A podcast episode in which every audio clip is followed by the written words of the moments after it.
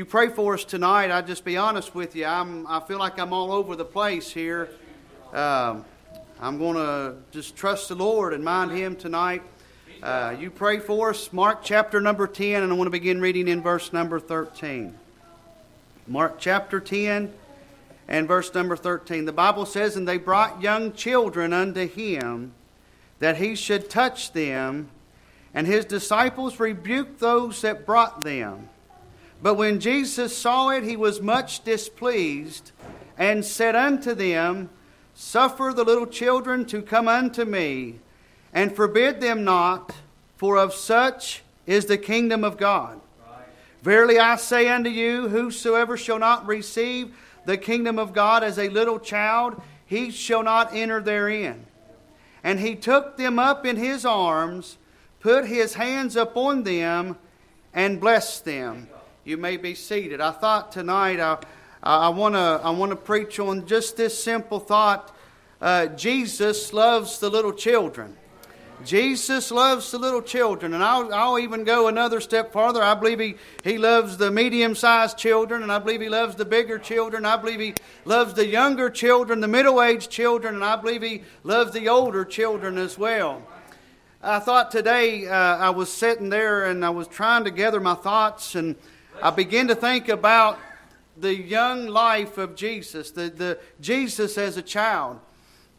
And I thought about the time that He went into the temple. And remember, they had gone the distance to Jerusalem from Bethlehem, and how that it was the feast of the Passover, and how that, remember, they had left Jesus back not knowing that he had stayed back in Jerusalem, and how Mary and Joseph had went a day's journey, and they found Him on the third day, I believe the Bible says, in the temple, and how that maybe they had actually forgotten about their child. Maybe they just assumed that their child, the God Himself, you think about it, God Himself here, they lost God.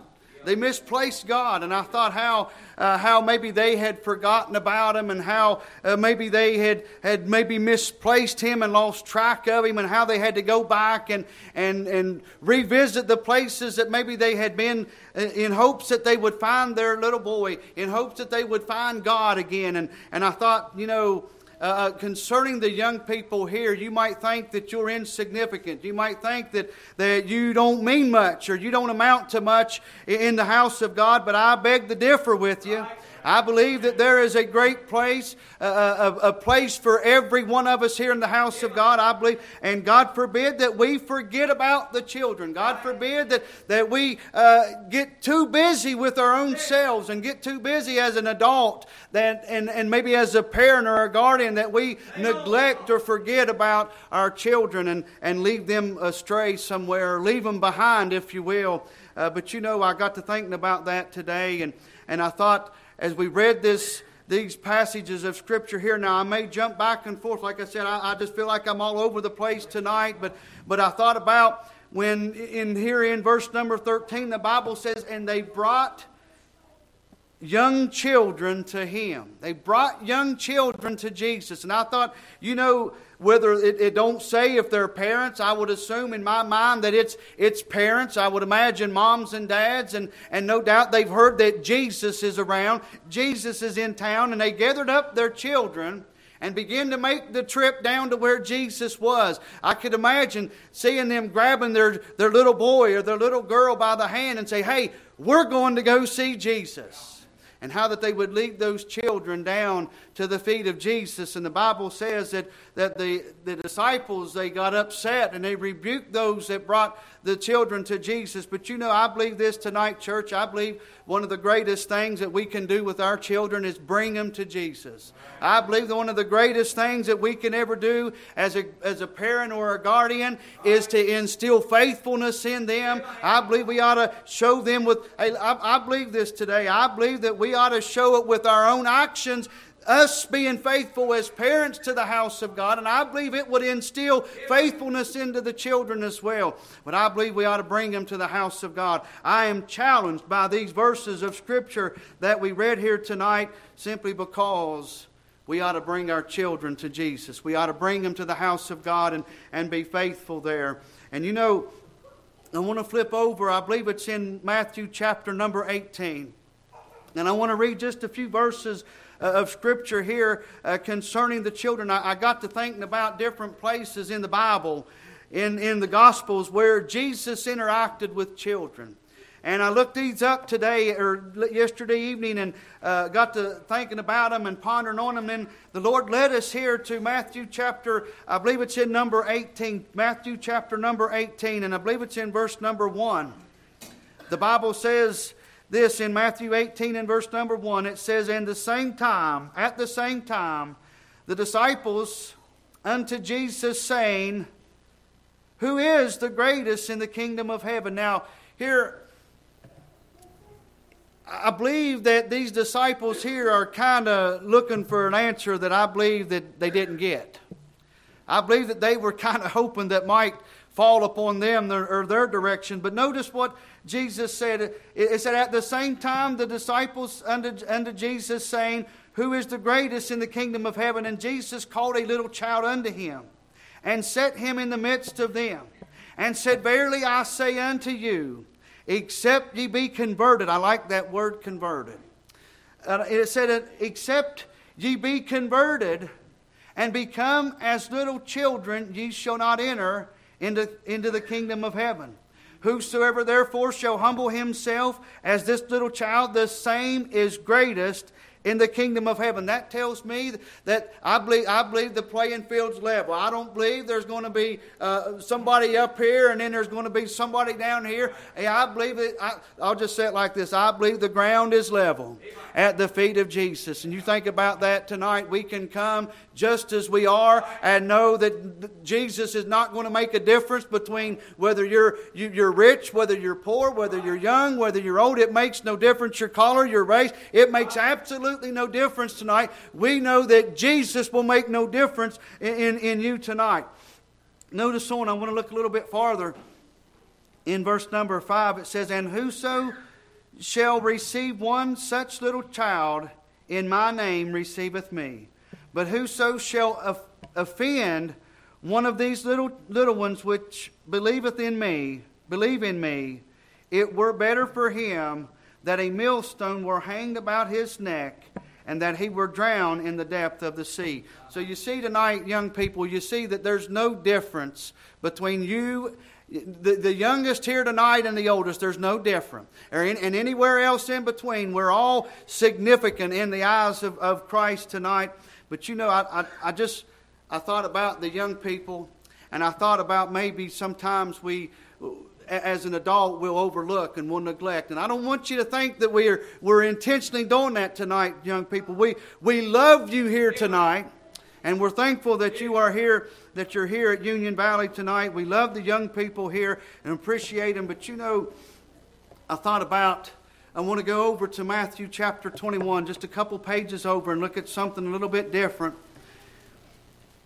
I believe that we can find instruction here on how to raise our children concerning Jesus. And first of all, I believe they're in the passage of Scripture that we read in Mark chapter 10. I believe it starts by bringing them to Jesus.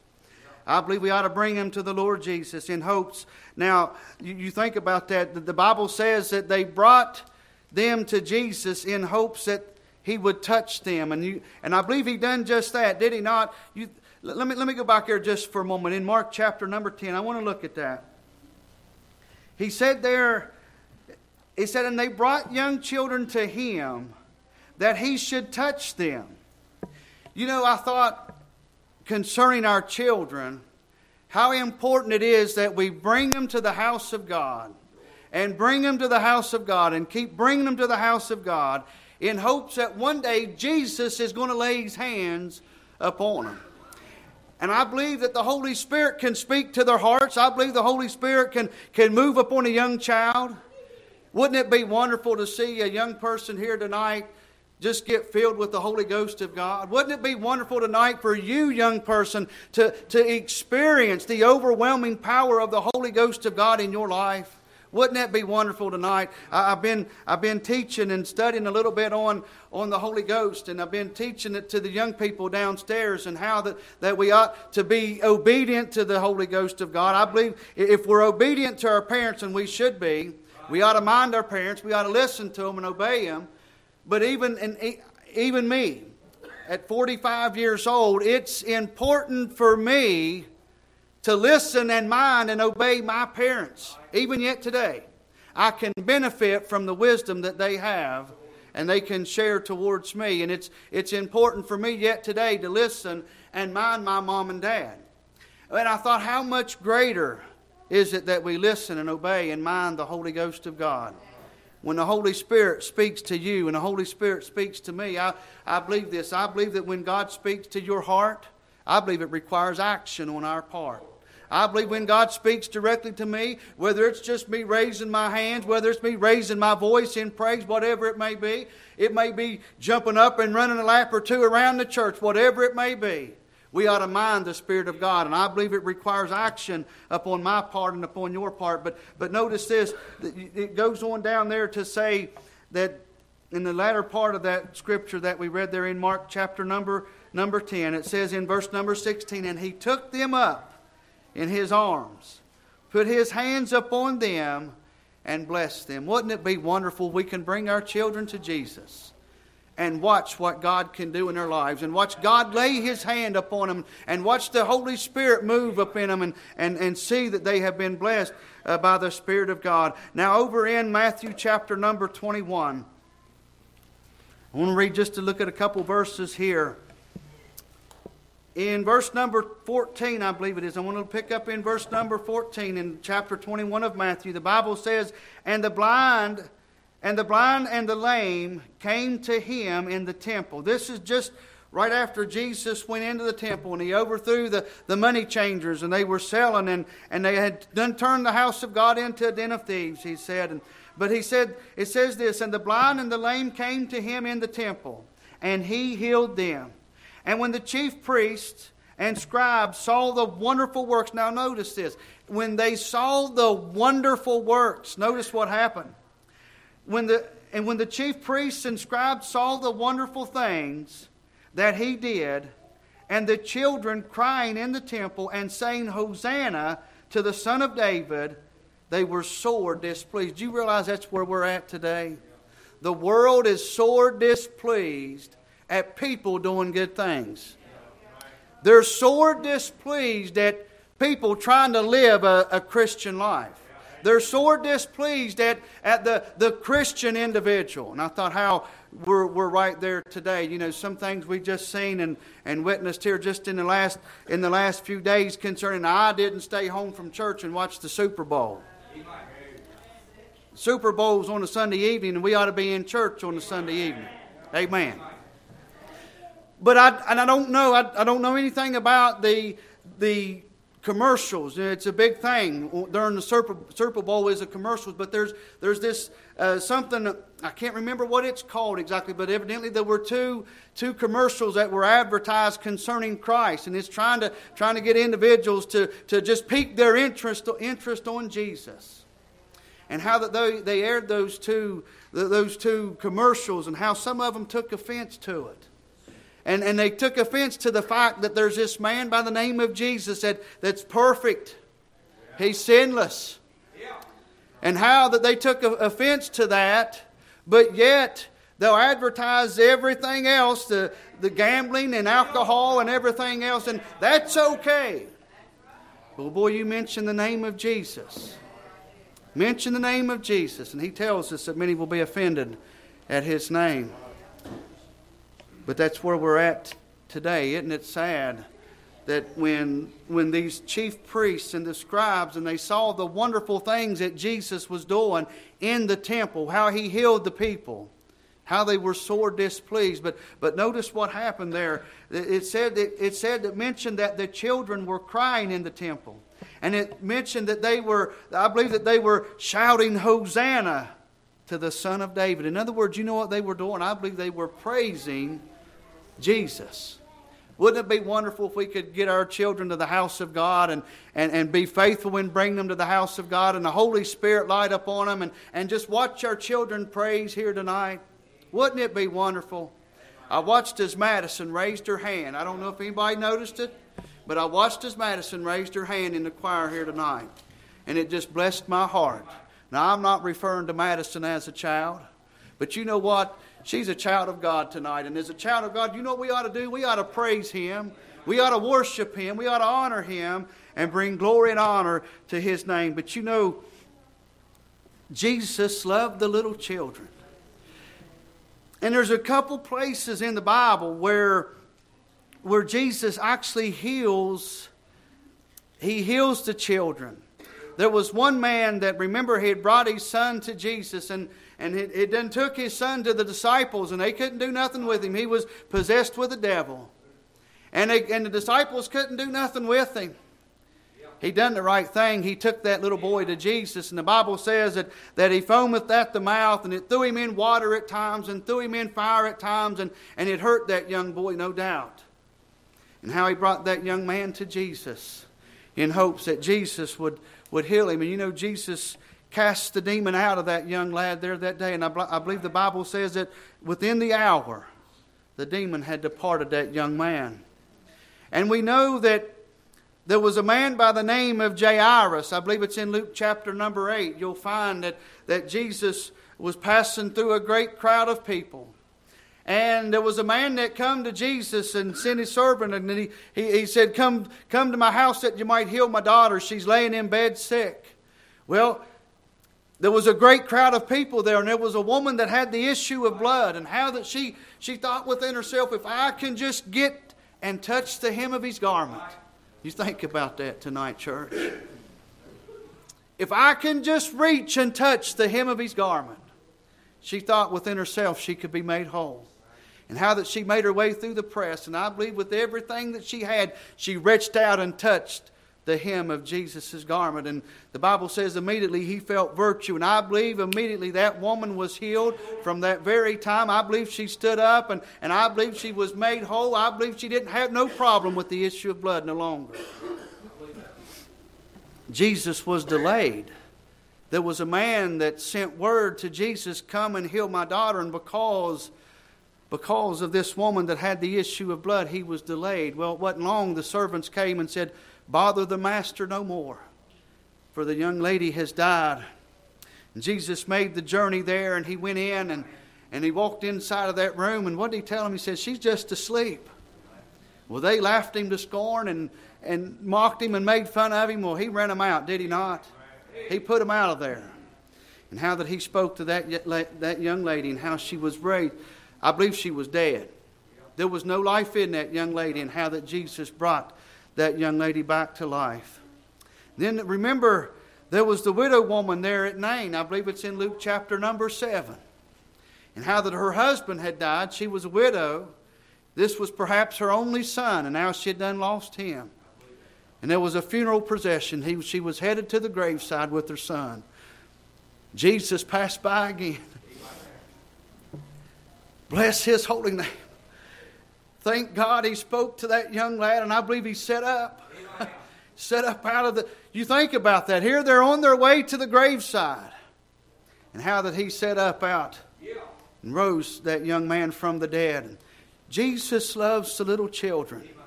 And I thought out of all of those things, you know, all of those great things that Jesus had done and the great miracles that He'd done with those young people, and how that He laid their hands upon them, and how he blessed them, and how He healed them, and how that He rose them from the dead. You know, I believe even greater than that is when, I like when it says here in the Bible, it says, go and sin no more. And then it says, thy sin be forgiven thee. In other words, do you know that Jesus had power while He was on earth to forgive sin? He was altogether God, was He not? No different.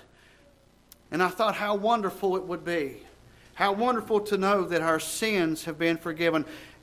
you might go through this life, and you might have an ailment. You might be sick of the palsy. Remember, there was one place where Jesus healed the man that was sick of the palsy, and he said, "Take up thy bed and walk." And then he said this. Remember, he said, "Go and sin no more."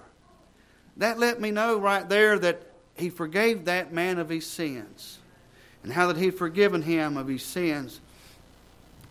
But you know, even in this life as we know it, sometimes we may hit a hard patch. We may go through just what is called life. And we may have problems in this life as we face them from time to time. And no doubt there's different things that we're going to encounter and we're going to face in this life. But you know what? I would rather go through this life knowing that I've got Jesus, and maybe lose my right arm or lose my eye or whatever, maybe lose my leg or whatever it may be, and not find that healing on this side of eternity, but still yet know that I've got Christ, than to go through this life and be perfect, to be whole, to be healthy, to be strong, and to be young again, and not have Jesus. I believe we ought to bring our children to Jesus, and I believe we ought to instill Christ into them and love on them and let them know that there's a man by the name of Jesus that wants to save their soul. I want to share this with you, and I'll be done. I'd like to have, would it be okay if I could have a couple volunteers up here, a couple young people? Would that be okay? Brother Evan, would you mind helping me?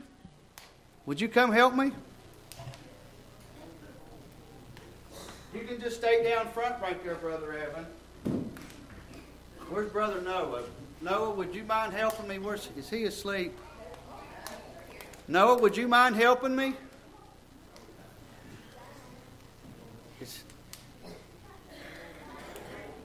Is he going to make it? Huh? Is he? You pray for Brother Noah. How about Judah? Judah, would you mind? Would you come help me? No? Ezra could help. You go help me, Ezra. Mackenzie wants to. Mackenzie wants to help. Oh, how about Brother Evan and Ezra? Brother Evan, you come right here and stand right here, okay? Now, I thought tonight that Brother Evan represents you and I. He represents mankind. And I thought tonight that this jacket represents sin. Now you think about that. We know that you go all the way back to the Garden of Eden, and when sin came in, I believe that there was a time when this world was perfect. Sure. I think there was a time when everything that God created, even Adam and Eve, they were perfect in the very beginning. Sure. And then they made the decision to go contrary to what God said. God said, "Don't touch it," and what they do? They reached out and touched it. Did they not? They partook of sin. And because of that, sin fell upon the world. And because of that, you and I we are born into that sin. We can't escape that outside of the Lord Jesus. But you know, there was a time when Adam and Eve sinned, that there was a great division, there was a great separation that come between man and come between God. Everyone, would you just turn around here just for a minute? I'm going to place this up on your back. Now that coat represents sin. It's covered him, does it not? It is just engulfed him. He's covered up. He's covered up by sin. You think about all the sin that's on that coat. You think about the lying and the cheating and whatever else you want to lay. It's awful. It puts off a foul odor, a foul smell. And we don't want to be involved with that, but we can't help it because of our sin nature. Yeah. You were born into this thing. But I could imagine as there was a conversation in heaven one day. There goes my hair. I could imagine as there was a conversation in heaven. You know, and I believe that Jesus looked down and saw mankind in the shape that he was in. Sure. And I believe that Jesus had compassion upon mankind. And he told the Father, he said, I'll go and I'll take their place. Now, you know, when Adam and Eve sinned, you know that God performed the first sacrifice. It was blood that had to be shed to cover their nakedness up, to cover their flesh up, to cover their sin up. And the Bible says is that without the shedding of blood, there is no remission of sin. In other words, we can never know forgiveness. And Jesus not shed his blood, but Jesus said, I'll go. And I'll die for those people. So here comes this man by the name of Jesus. Now I want you to know tonight that Jesus was perfect. Amen. Brother Ezra is going to represent Jesus. Aren't you, Brother Ezra? Oh. Okay. So, Jesus, I believe this tonight. I believe my King James Bible. I believe that Jesus was born of a virgin. Yes. Yeah. Yeah. I believe that she was conceived by the Holy Ghost of God. Amen. Never known a man before. Amen. And I believe that he was born, and I believe that he was born perfect. Sure. I believe that he lived a perfect... You think about that. Everything about that man was perfect. Sure. He was holy. He was righteous. He was sovereign. He was God. Yes. He was without blame. He was without doubt. He was innocent. Amen. He was perfect. Amen. I believe even the very blood that ran through his veins was different than mine and different than yours. And I believe he never had a scratch. I believe he never had a cut. I believe he never had a bruise. You think about that. Had he had all those things, he couldn't have been the perfect Lamb of God. But Jesus came as the perfect Lamb of God. And he said, I'll take their sin. Yeah. And what he done, he reached down and he removed the coat of sin.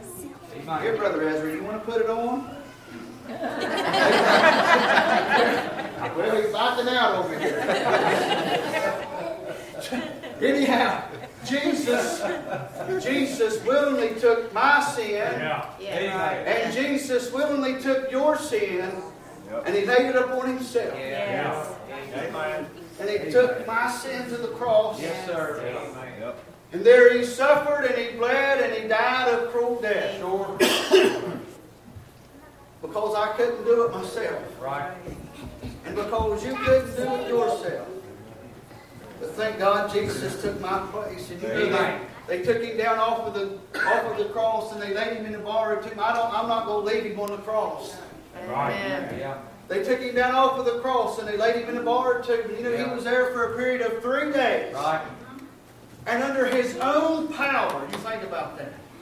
Under his own power. Now, some people say that he was just unconscious. He was just knocked out. But I want you to know Jesus was lifeless. Sure. Amen. He laid down his life will for you and for me. And on that 3rd day, under his own power, he got up and walked out of the grave and walked out of the tomb. And you know that he's seated on the right hand of God the Father right now. Yeah.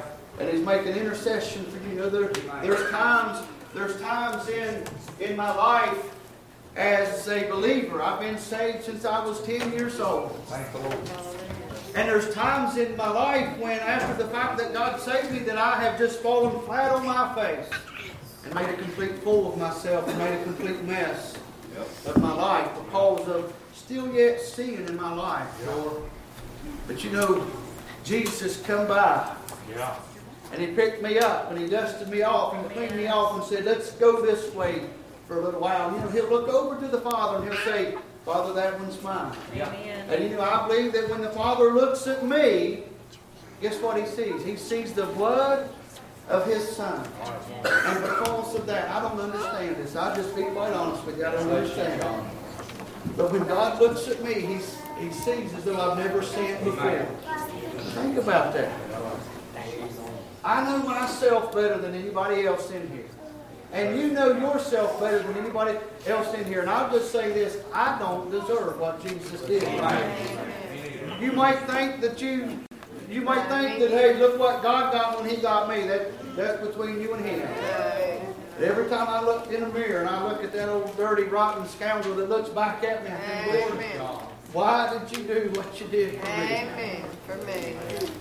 And I want you to know that he done it just for you. Amen. I believe from the oldest right down to the youngest. And he made it so simple that even the smallest and the youngest mind in here tonight can understand and comprehend what Christ done for you. Jesus bore it all for you. Jesus suffered it all for you tonight. Would you stand with me, please, Mr. Angel? Jesus loves the little children. All the children of the world. Connie, if you're able, would you make your way back up here, please? Vicki, do you mind helping us tonight? And Chloe, wherever maybe Chloe's at. Church, I thought tonight, I believe that just as the Scriptures talk about those folks that brought their children to Jesus, thank you for bringing your young people to the house of God tonight. Thank you for bringing your children. I talked to Amy Foster just for a moment right before church, and she brought two of hers and one of the neighbors, and thank God for that. We'll take every one of them you bring. But we're glad to have the young people here tonight. And young people, I want you to know this. I want you to know that God died for you. Jesus died for you. And you're not too young tonight to get saved. You're not too young to fit into the house of God. You're not too young to think that I'm not going to make a difference. I'm insignificant. That's not the case. That's not true.